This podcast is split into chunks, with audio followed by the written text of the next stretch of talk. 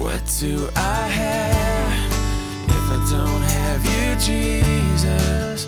What in this life could mean anymore? You are my rock, you are my glory, you are the lifter of my head. Hi, and welcome to the Rocks Podcast. The book of Joshua gives the account of how God led his people into the promised land. Though they continued to display a lack of faith in God, he remained faithful to the promise he made to Abraham and his descendants. Let's join Pastor Ross now as he guides us through the book of Joshua. Good evening. I welcome you back to your seats. Grab your Bibles, turn with me to Joshua 24. Joshua 24, and put your finger there. We'll go to the Lord in prayer. Heavenly Father, thank you for this great gathering, for your word tells us do not forsake gathering together, as is the habit of some. But as we see the day approaching, to do so more and more. Father, that makes sense to us to encourage one another, to renew our hearts and minds through the Word of God, through the love of the saints, and the fellowship of the Holy Spirit. So, Father, we pray that tonight you would equip us through your Word, through the hearing and through the applying of your God breathed, heaven sent Word. In Jesus' name, amen. Well, we've come to the close of the book of Joshua, as I mentioned. Mighty, mighty truths for us as we observed all 24 chapters. The people of God conquering and possessing the inheritance the Lord had given them. A lot of spiritual applications for us. We talked about eternal life being granted to us the moment that we believe and trust in the name of Jesus. Just a change of heart and no work on your part will bring eternal life, like the thief on the cross. Just a change of heart. And Jesus says to him, Today, this day, you will be in paradise with me. Ephesians chapter 2 and verse 8 For it is by grace that we have been saved. It is uh, through faith. It is a gift of God. You cannot earn it. But in the same breath, then, there is a call to work out that salvation with fear and trembling. That there's a conquering of our own sinful nature, a, a subduing of our own evil thoughts and our old way of living, a fight to stay holy and separated from the world and moral compromise, to fully realize all the promises meant for us in Christ. And that was a picture in Joshua struggling to, to say that my whole heart is conquered, my whole mind, when Jesus said, The greatest commandment is this to love the Lord your God with all your heart, mind, soul, and strength. How much of that promise and that command have you possessed? For the Israelites, they're in the land, but there remains pockets of resistors, and they have to fight. And that is what the Christian life is all about. Uh, some people are ignorant of that. They believe that, you know, they raise their hand or they come to an altar and they accept the Lord Jesus Christ and it's all by grace and it is all by grace, but there's a fight. And who would have thought that it'd be a fight to the death to possess everything God has for me? That my own sinful heart, deceitful beyond measure, Jeremiah 17 9, would be fighting against me in the battle to possess everything God has for me. It's a fight. So Paul says at the end of his life, I've fought the good fight, I've finished the race, I have kept the faith. I have kept the faith. What is he implying? You can not keep the faith. He had to struggle. And so at the end of his life, he says, Man, I made it. I fought the good fight. I have finished the race and I have kept the faith. We need to remind ourselves of the battle that we face every single day as Christians. So, here at the close of Joshua, most of the land has been taken. They're in the land, they have um, virtual rest on every side. The Israeli flag is flying over all the major cities. But as I mentioned, there are pockets of resistors, and uh, they need to fight against them. Joshua, or Yeshua, has led them into this rest now. They're in the land, they're occupying it. Uh, and it's a place that Moses, the lawgiver, could not enter and give them rest. But our Yeshua, our Jesus, is the one who leads us into the enjoyment of the promises God has for us. So now Joshua is old and he's uh, ready to depart this earthly life. And uh, he knows there's work to sustain the peace and the enjoyment of the blessings that they've obtained. And so Joshua closes out with three sermons. We've looked at two of them. Chapter 22, a sermon to the two and a half tribes. Chapter 23, which we saw last week, to the leaders, the officials, the princes, and, and so on, um, a sermon to them. And now in chapter 24, a great assembly that includes everybody at Shechem or Shechem. It's really Shechem, but you know what? I'm not going to say it like that because it's embarrassing. And plus, I might spray somebody on the front row. go ahead, try it. You know you want us to say. Go ahead, do Shechem. That was gross. All right. Yeah, let's just call it Shechem, all right? Just hit it with a K there, the CH. All right. Now, the last sermon, uh, really, there's a refrain repeating here, but chapter 23 was three points, really. Remember God's past faithfulness to you, because his past faithfulness will be his guarantee for a secure future. The second point, really, was be careful to obey him fully without compromise, because obedience is the key to enjoying God's blessing. And lastly, keep yourself from being polluted by the world. That disobedience would be costly, it would be a snare. He described it as thorns in your eyes, a whip on your back. So there was a warning. Now, chapter 24, his farewell sermon along the same lines. Verse 1. Then Joshua assembled all the tribes of Israel at Shechem he summoned the elders, leaders, judges, and officials of Israel, and they presented themselves before God. Now, Roman numeral number one, a beautiful location. Shechem really is famous because it was at Shechem some 400 years previously that God first promised Abraham and his descendants that very land. And so you see what God has done? He's brought them into the land to the very spot 400 years prior that Abraham, who was married to a woman who couldn't have any children, 400 years earlier, at that spot, God appears to Abraham in Genesis 12. And it says here, I'll just quote it Abram traveled from Mesopotamia through the land. He arrives in the land of Canaan by this great tree of Moreh at Shechem. At that time, the Canaanites were in the land, and the Lord appeared to Abram and said, To your biological offspring I will give this land. So he built an altar there to the Lord who appeared to him.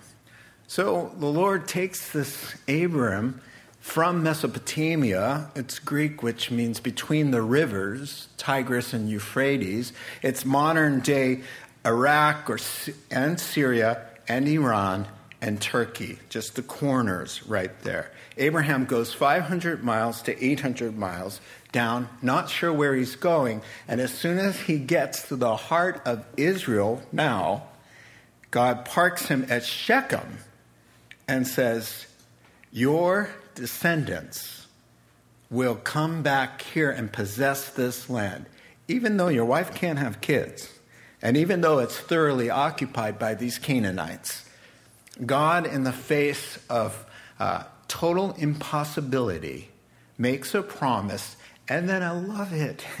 he does it 400 years later and brings them to that very spot and then says, See, I'm faithful. God is always faithful. And that's the refrain of Sermon 1 and 2. And Joshua 21 45 says, Not one of all the Lord's good promises to the house of Israel has failed. Every one of them has been fulfilled. That was Sermon 1. Sermon 2 from last week, Joshua 23 and verse 14. Now I'm about to go the way of all the earth, Joshua said.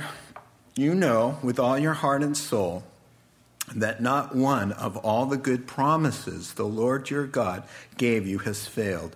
Every promise has been fulfilled, not one has failed. And so really bringing them to Shechem it's really it's really cool for you to underline that and say, "Wow, full circle, he did exactly." He's underscoring Look, I keep my promises. When I tell you something, it doesn't matter if your wife can't have kids. Whoa. there, I'm just going to for future. For, there, clearing. It doesn't matter that your wife is barren. It won't matter. I'm going to even take 25 years just to make sure you don't think that some, something uh, uh, in your own biology produced Isaac.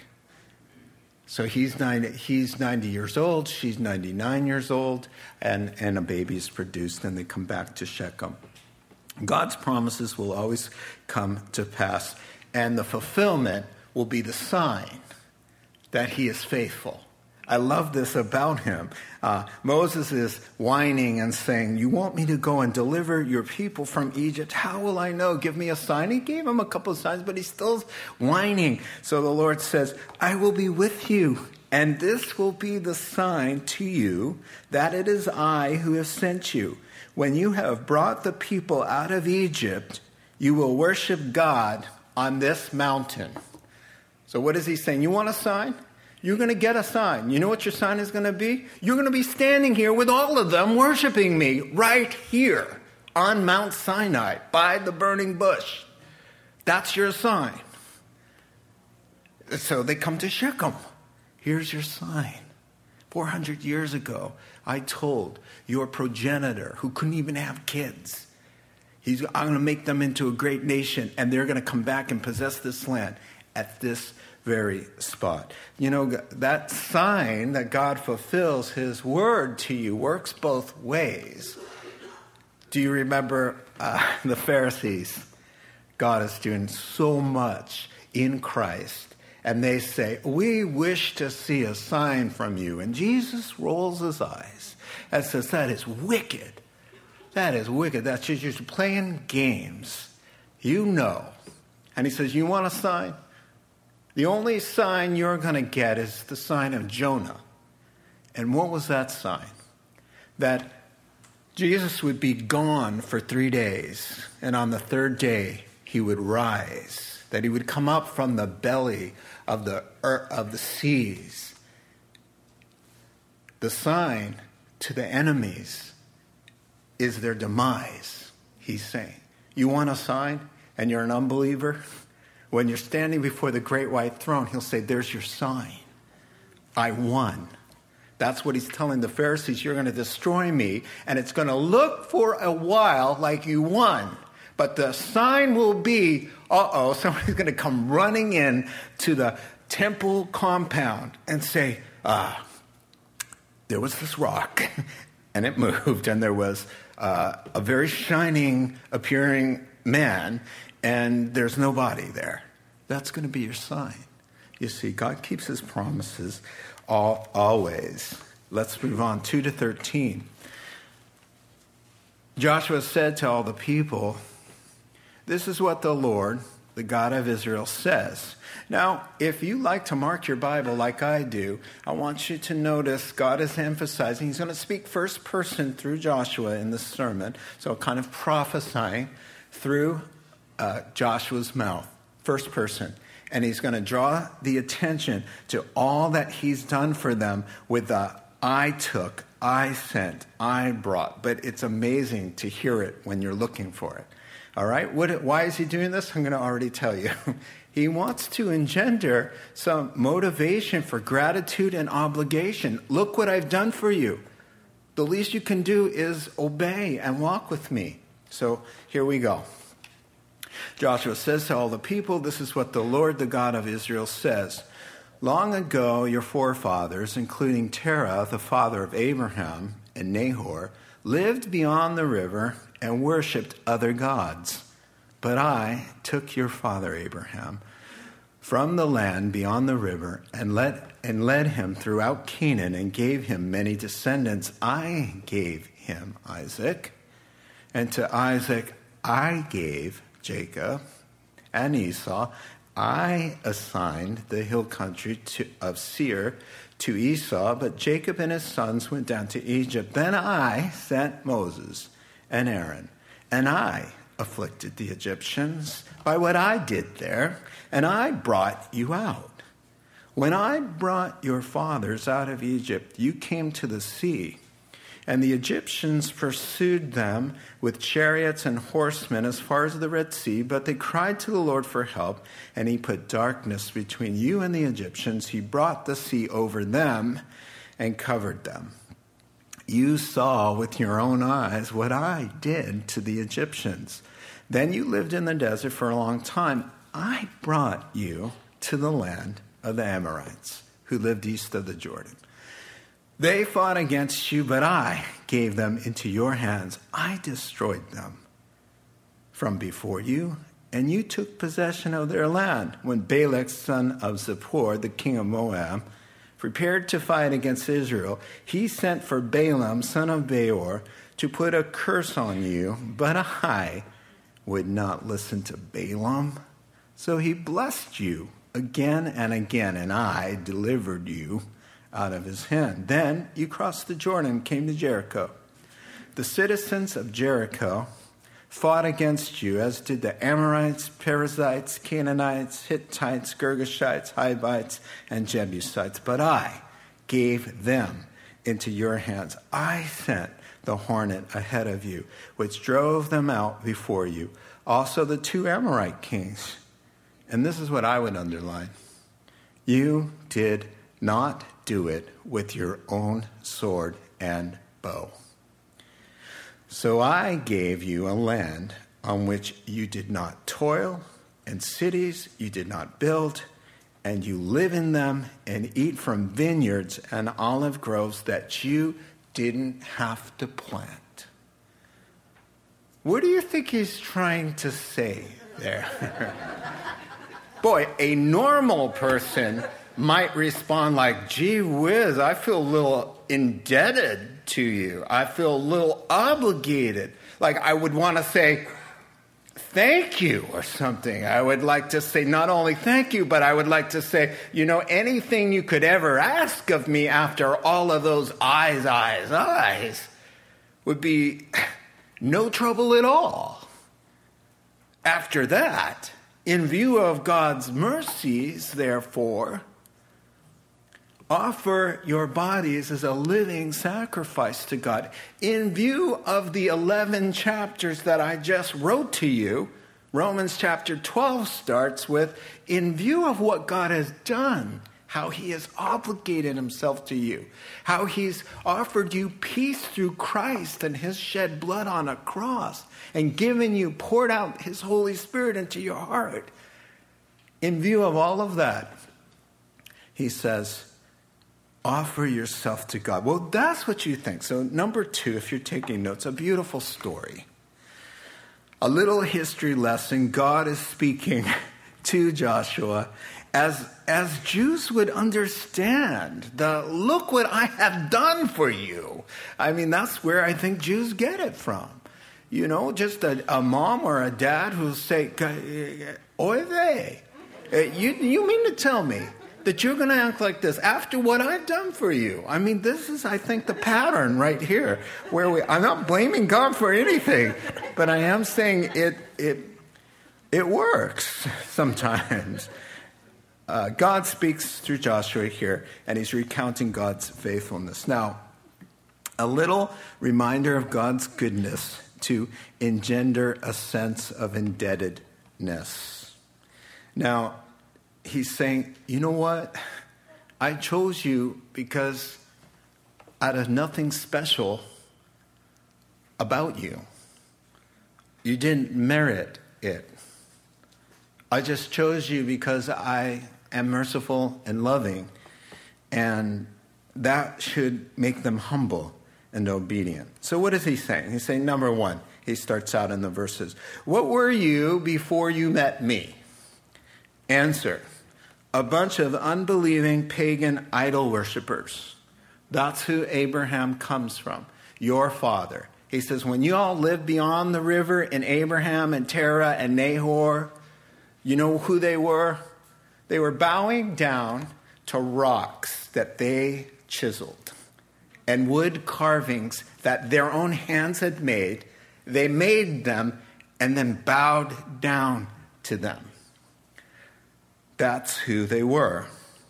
They were idolaters, bowing down to rock and wood, oppressed by superstitions and fears, groping around in darkness. He says, You lived beyond the river, and I came after you. Now, uh, Jordan and I just went out for dinner the other night. I think mom was at Bible study.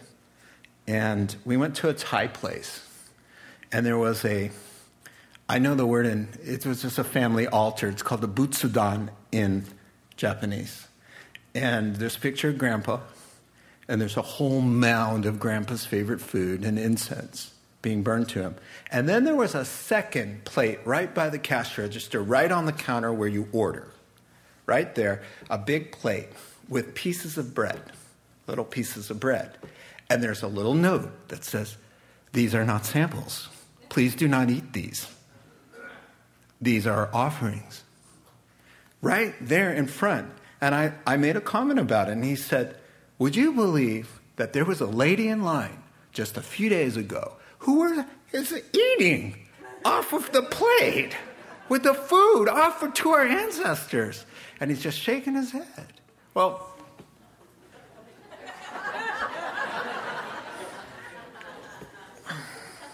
they believe, they pray to and worship their ancestors. That they, the ancestors, are watching over them. And so that they are offering the food. And I said to the young man, do you really think Grandpa's nibbling on this bread? And he went, Like, you know, I only work here, okay? A dear friend of mine who is Japanese became a Christian, and she said that her mother said the biggest disappointment of her conversion to Christianity is, is that she will not worship her when she dies. Her greatest disappointment is that she will not. And the girl said, Mom, wouldn't you rather me worship God than you? No. The answer was no. Now, that's who Abraham's people that's who the Hebrews were before God got a hold of them. That's what it says in the Bible. They are darkened in their understanding and separated from the life of God because of the ignorance that is in them due to the hardening of their hearts. So the Bible always says it's a willful ignorance and a hardening of one's heart because in our uh, consciences, we understand that we should worship God and not a person. And so it's a willful thing. And, and so the Bible says, therefore, God gave them over to sinful desires of their hearts, to sexual impurity, for the degrading of their bodies with one another. They exchanged the truth of God for a lie and worshiped and served created things rather than the Creator who is forever praised. So, Abraham's people the Jews, the chosen people, were once not a people. That's all his point is here. Is God is saying, look, where were you without me? You were without God and without hope. And had I not made the move across the river, you would have been bowing down to stone and to wood, degrading your bodies with one another, tossing your kids into the fire, setting up shrines and having uh, sexual uh, pr- uh, prostitution as unto a goddess. That was the whole um, uh, goddess thing of the Old Testament. Baal worship and all of that. He said that's where you would be. Sounds like a terrible place beyond the river. We all once lived there.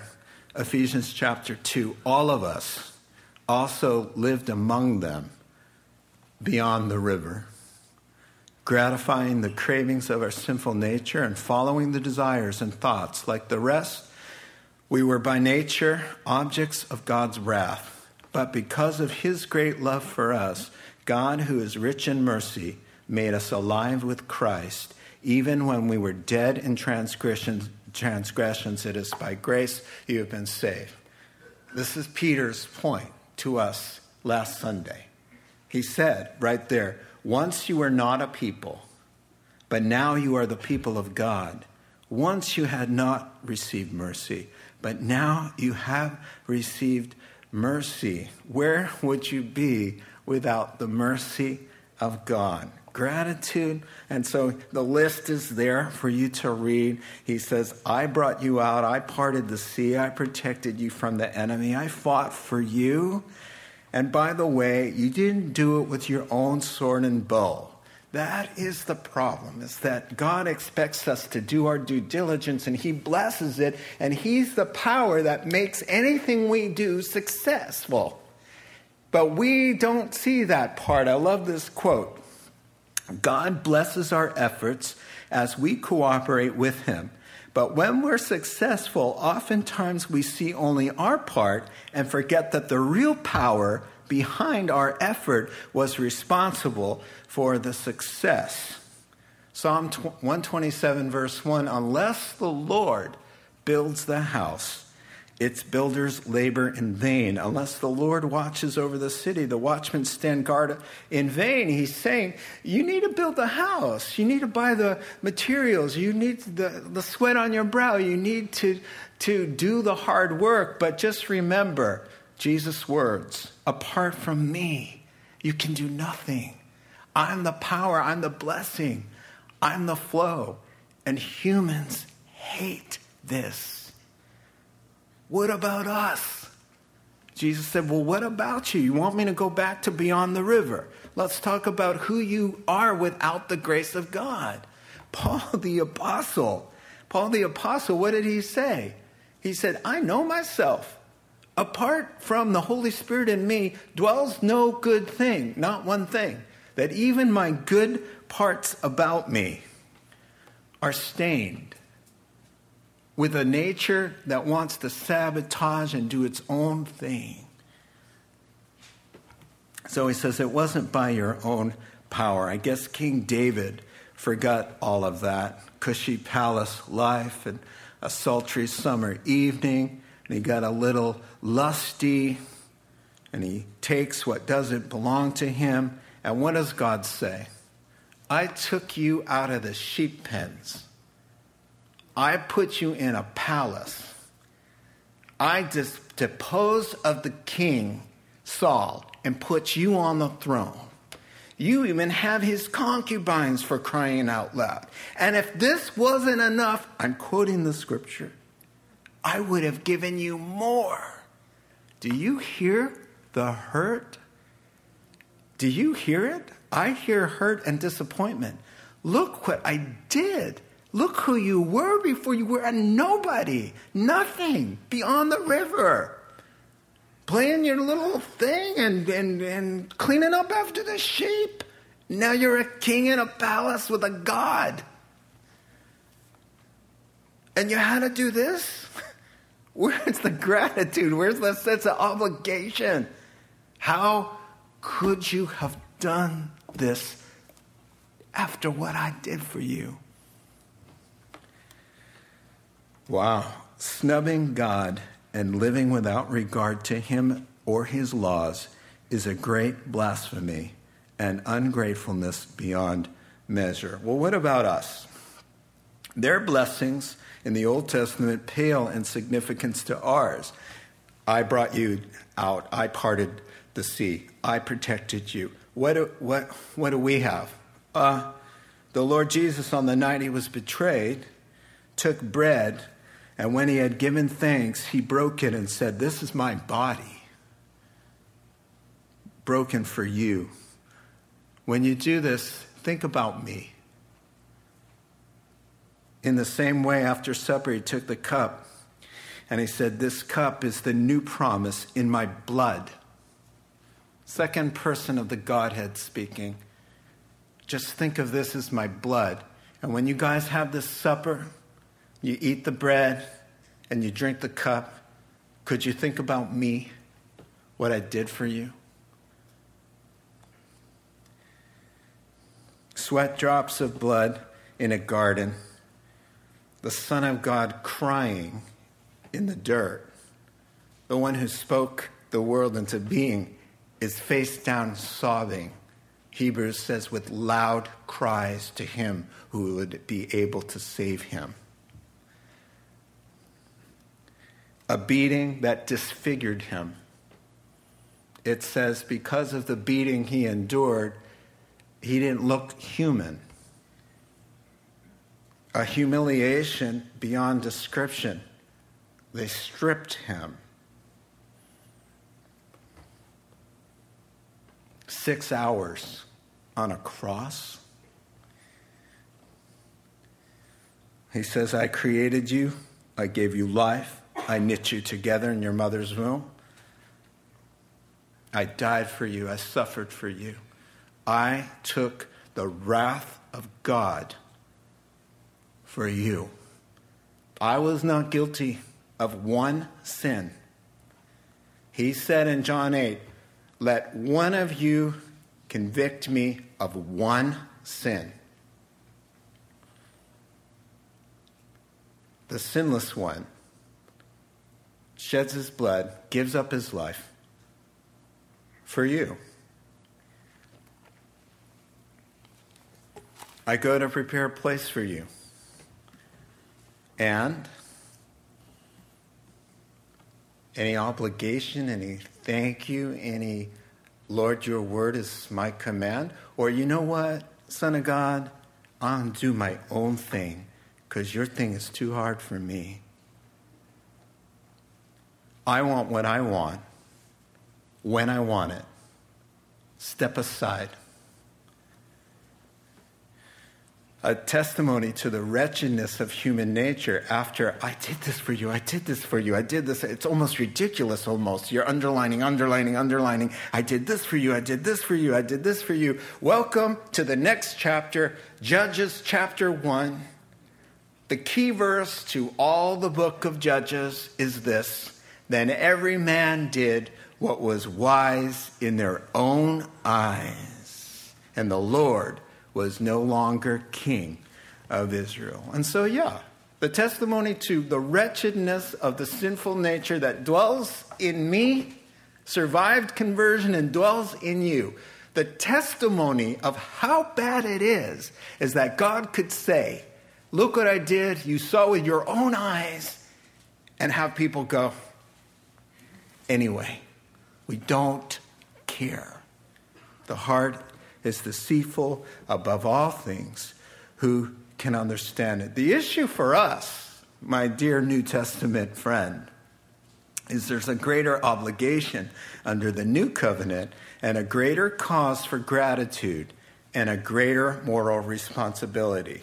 And I quote Hebrews chapter 10. Anyone who rejected God's word under the old promise perished. How much more severely do you think a man deserves to be punished who has trampled the Son of God underfoot, who has treated as an unholy thing the blood of the promise that saved him, and who has insulted the Spirit of grace? For we know him who said, It is mine to avenge, and I will repay. The Lord will judge his people. It is a dreadful thing to fall into the hands of the living God. Yeah, the I have taken you, I have led you, I covered you, I gave you manna is nothing compared to I shed my blood to buy your wretched, sorry soul out of the pit of despair. You will serve me, or you will perish. You know what? It would be nice if we just said, you know what? I love you. I want, I want to serve you. I really do. You know, but it's just so sad that it has to come down to that. So the Israelites got to move in and enjoy vineyards there in verse 13 that they didn't have to plant and olive groves they didn't cultivate. And we, we get to go to a place prepared for us and enjoy a salvation for which we did not pay. This must elicit a reverent response of obedience. Now, 14 to 27. Now, in light of all that, fear the Lord and serve him with faithfulness. Throw away the gods your forefathers worshipped beyond the river and in Egypt and serve the Lord. But if serving the Lord seems undesirable to you, then choose for yourselves this day whom you will serve, whether the gods your forefathers served beyond the river, the gods of the Amorites, in whose land you're now living. But as for me and my household, we will serve the Lord. And then the people answered, Far be it from us to forsake the Lord and serve other gods. It was the Lord our God Himself who brought us up and our fathers up out of Egypt from that land of slavery and performed those great signs before our eyes. He protected us on our entire journey and among all the nations through which we traveled, and the Lord drove out before us all the nations, including the Amorites who lived in the land. We too will serve the Lord because He is our God. Joshua said to the people, You are not able to serve the Lord. He is a holy God, He is a jealous God. He will not forgive your rebellion and your sins. If you forsake the Lord and serve foreign gods, he will turn and bring disaster on you and make an end of you after he has been good to you. But the people said to Joshua, No, we will serve the Lord. Mm-hmm. Then Joshua said, you are witnesses against yourselves that you have chosen to serve the Lord. Yes, we are witnesses, they replied. Now then, said Joshua, throw away the foreign gods that are among you and yield your hearts to the Lord, the God of Israel. And the people said to Joshua, We will serve the Lord our God and obey him.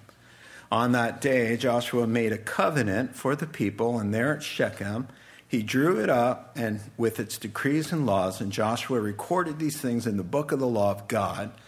Then he took a large stone and set it up there under the oak near the holy place of the Lord. See, he said to all the people, this stone will be a witness, a reminder against us. It has heard all the words the Lord has said to us. It will be a witness against you if you are untrue to your God. And so Roman numeral number three, a beautiful response. Or sh- it should be, anyway, this um, desire to serve him. Now, Joshua suggests three quick things fear God, serve him faithfully, and trash the gods of this world. So, first, fear the Lord. It's a very unpopular concept. And when people hear this, they often say to their seeking friend, Oh, it doesn't really mean fear the Lord, like be afraid of him. Excuse me? What does it mean then? What does it mean? Well, it means like just to have this reverence for God. True.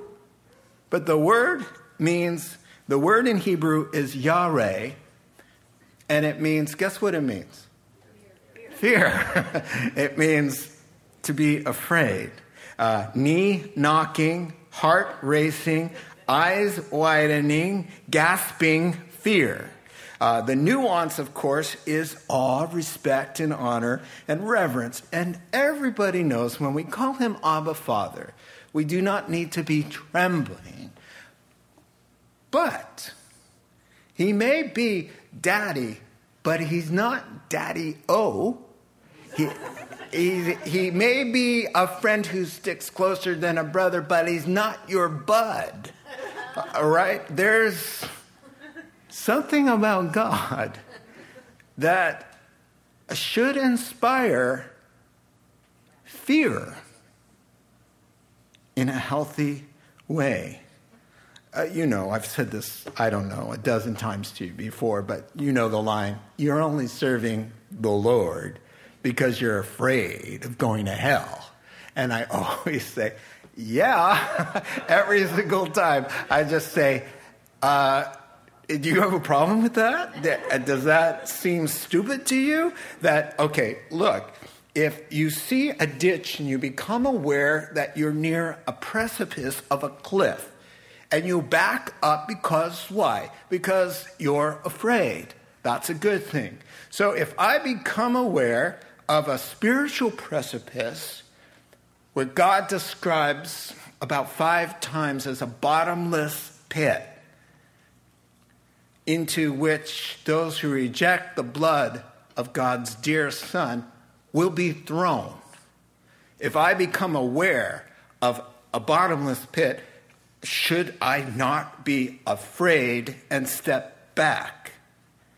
I think the answer is yes. Um, if I see a rattlesnake on the trail where I either run or walk or, or ride a bike, I am afraid and I back away. When I become aware spiritually of the serpent of old, the dragon, the devil, when the Bible points out to me and I sense him, watch out, be alert. You have an enemy. He prowls about like a roaring lion, the devil, seeking someone to devour. Should I not be in fear stepping back from that serpent who can do a lot more damage than a rattler? It is a noble and wise and very smart thing for you to let fear do its God given work in your heart and life. Are you ready to throw away your entire life and defy the living God because you want to sin and rule and reign on your own throne and do it the way the world does it? Jesus said this, talking about trying to water down the fear of the Lord. Jesus said, You know, guys, they're going to persecute you, they're going to take some of your lives. Do not be afraid of them. As I mentioned many times from the pulpit, this verse.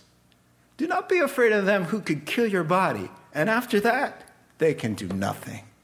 Rather, I tell you, Matthew chapter 10, I tell you who you should be afraid of. You should fear. You should fear. You should fear the one who, after he destroys the body, has the power to send you to hell. You should fear him. Jesus saying, I think it'd do you a little good to start to fear the one who control, controls your destiny. No fear at all? You're just going to go charging into life in defiance of the scriptures, your conscience, the word of God? No fear. The fear of the Lord causes men to depart from evil, Proverbs 16 6. Proverbs 22, you throw in humility. and The fear of the Lord brings wealth, honor, and life. It's the wise man who sees danger and takes refuge, but the fool keeps going and suffers for it. And so he says, Fear, fear the Lord. Fear him. Serve with all faithfulness, then he says, in view of God's mercy and love to you, in view of his awesome power over your destiny, in view of the torment and pain that disobedience brings. 14 and 15, let me give you a paraphrase. I love this part. If serving the Lord seems undesirable to you, if the idea of relationship with the living God who rules the world, who has been merciful and good to you and loves you, if life with Him seems like a bad idea to you, and if you think you can get a better deal with the golden calf, or by slobbering over the same gods your pagan friends bow down to, go ahead. But as for me and those I'm responsible for, we're going with plan A. We're going to serve the living God despite whatever you all choose. Now, the word serve in the Hebrew is avad, and it means to work. Adam was placed in the garden to avad the ground, to wait upon someone, to minister to them, to be devoted to a master. Warren Wiersbe. To serve God means to fear Him, obey Him, worship only Him. It means to love Him and fix your heart on Him, obeying Him because you want to, not because you have to. So Joshua's saying it's decision time, no neutrality. You can't have it both ways. Serve God, trash the idols, or trash God and serve the idols. He's not saying go ahead and pick one and God will be cool with it. He's saying you can't do both. So either you're going to love God and trash the idols, or you're going to love the idols and you will trash God. Then you will serve somebody. So that is the Bob Dylan tune, of course. You may be an ambassador to England or to France. You may like to gamble, or you may like to, what's the word? Dance. It rhymes with France there. All right. You may be a heavyweight champion of the world. You may be a socialite with a long string of pearls. You know, I never got into Bob Dylan. I just, I, I think it's funny the way he sings. But anyway, moving on. But here's the refrain. But you're going to have to serve somebody. Oh, yeah, you're going to have to serve somebody. It may be the devil or it may be the Lord, but you will serve. And that's Joshua's point. Uh, choose, make up your mind, but you can't have it both ways. And if you're a slave to God, you're free from sin. If you're a slave to sin, you're free from God. But what kind of freedom is that? In other words, do not tell me you are free if you cannot say no to the thing. If you can't say no, no, to the thing and it's controlling your shots in your life, do not tell me how free you are. The only one who is free is the person who can say no to something. That is the person who is free. And so, interesting note Josh uses the grammar here to serve what commentators call a verb of continuous action. It has the past, present, and future in mind. So, in effect, here's what he's saying I have chosen to serve the Lord. I am choosing that same path of service now, and I will forever go on choosing to serve the Lord to the very end. Francis Schaeffer said this This is the character of Joshua. He has chosen, he chooses today, and he will keep on choosing. And notice what he says As for me and my responsibilities, my household. I'm responsible as dad and husband. And when they're minor children, I'm going to do my best to serve the Lord and help them to serve the Lord. We will be worshiping with God's people on Sunday. We will be reading the Bible and praying. We will be living to honor God in a Christ honoring home and a Christ honoring marriage. I knew, this was going to happen to me.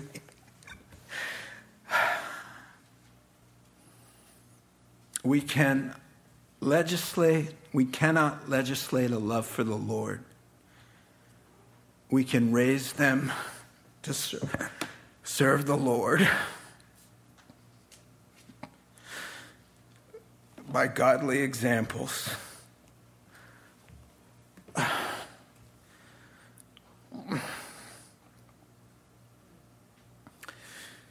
We can live out our faith in front of them. We can teach them the truth. We can read them the Bible. We can warn them with tears. We can take them to church and to Sunday school.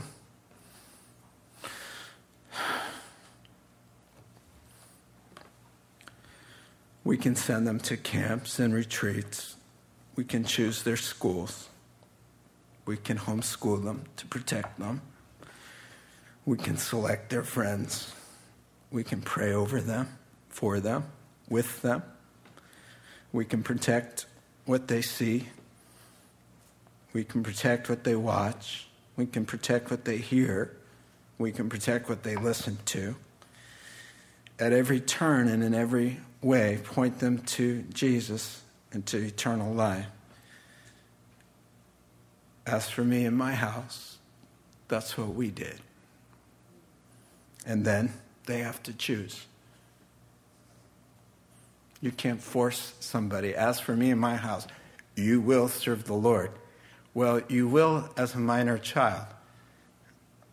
And if you want to live with me, you will. For as me and my house, you will. We will.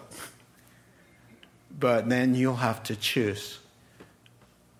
And mom and dad, you do everything you can, and then you let go. And they have to find their own way. Sometimes children of godly parents choose evil. They live in unbelief.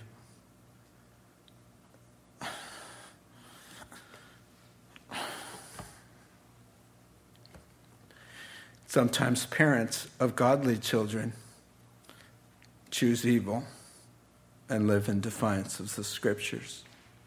But the Bible says, train up a child in the way he should go, and when he's old, he'll not turn from it. Don't think you can press that all the way to say that's a guarantee, but I think it's a lot of hope to say, uh, you do your part with a genuine faith, and it's going to be hard for that child to find satisfaction in a godless world.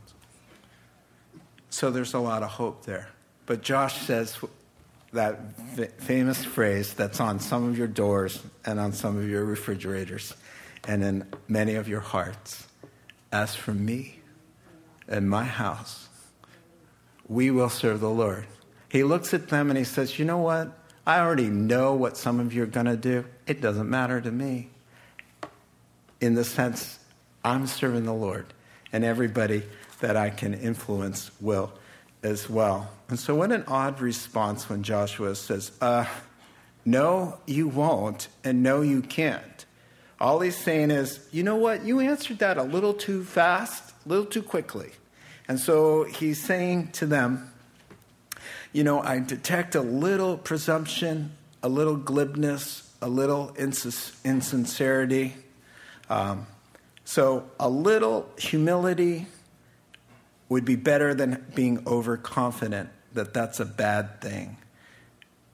Um, I talked with a pastor I had lunch with many years ago, and he said, Give me 10 seconds in the wrong place and at the wrong time, and I'll throw everything away.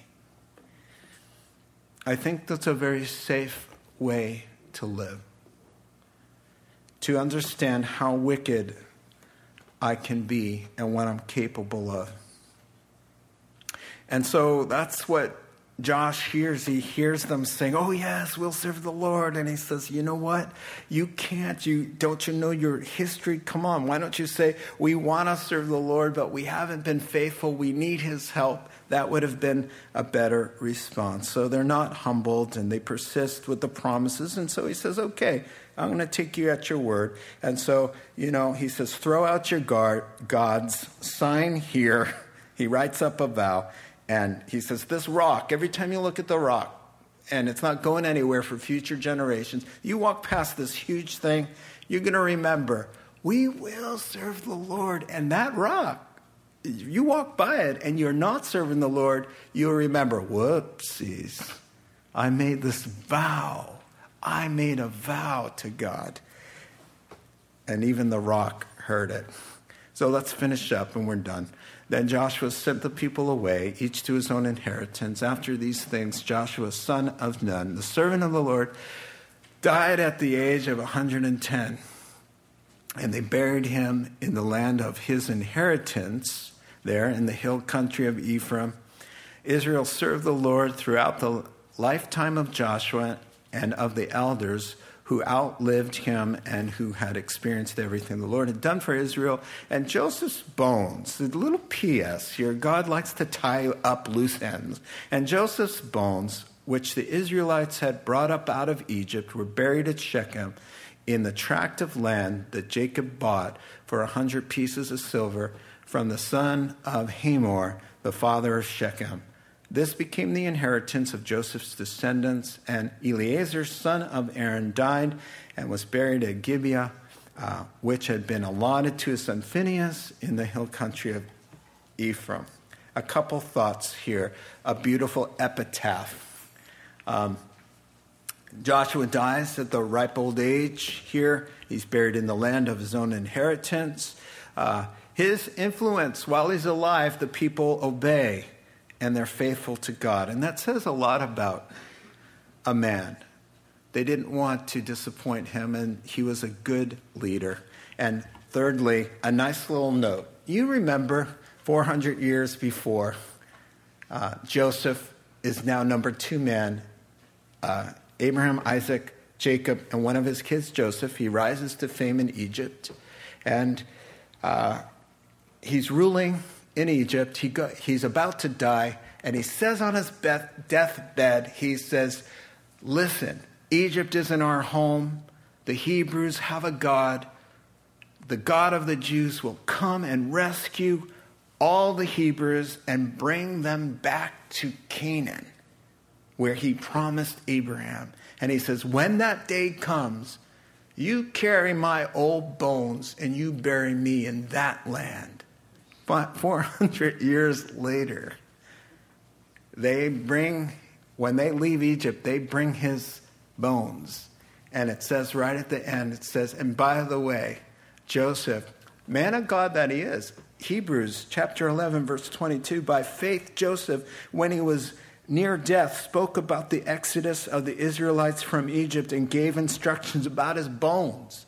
That little thought of, wow, this isn't going to be my resting place. I'm going to end up where God said I'm going to end up. And I want you to carry my bones up. And just P.S., God took care of that promise as well.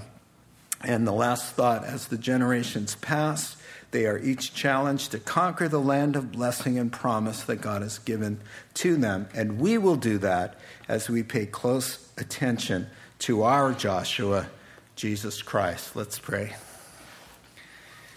Heavenly Father, thank you for your love. Thank you for your wonderful blessing of your word. Thank you that it keeps us on the straight and narrow. Father, may the truth that you spoke to us tonight grab a hold of us and effect change. In Jesus' name, amen. You've been listening to the Rocks podcast. Our regular services are held on Sunday mornings at 8:30 and 10:30 a.m. in Santa Rosa, California. If you'd like to learn more, please visit our website at cctherock.org.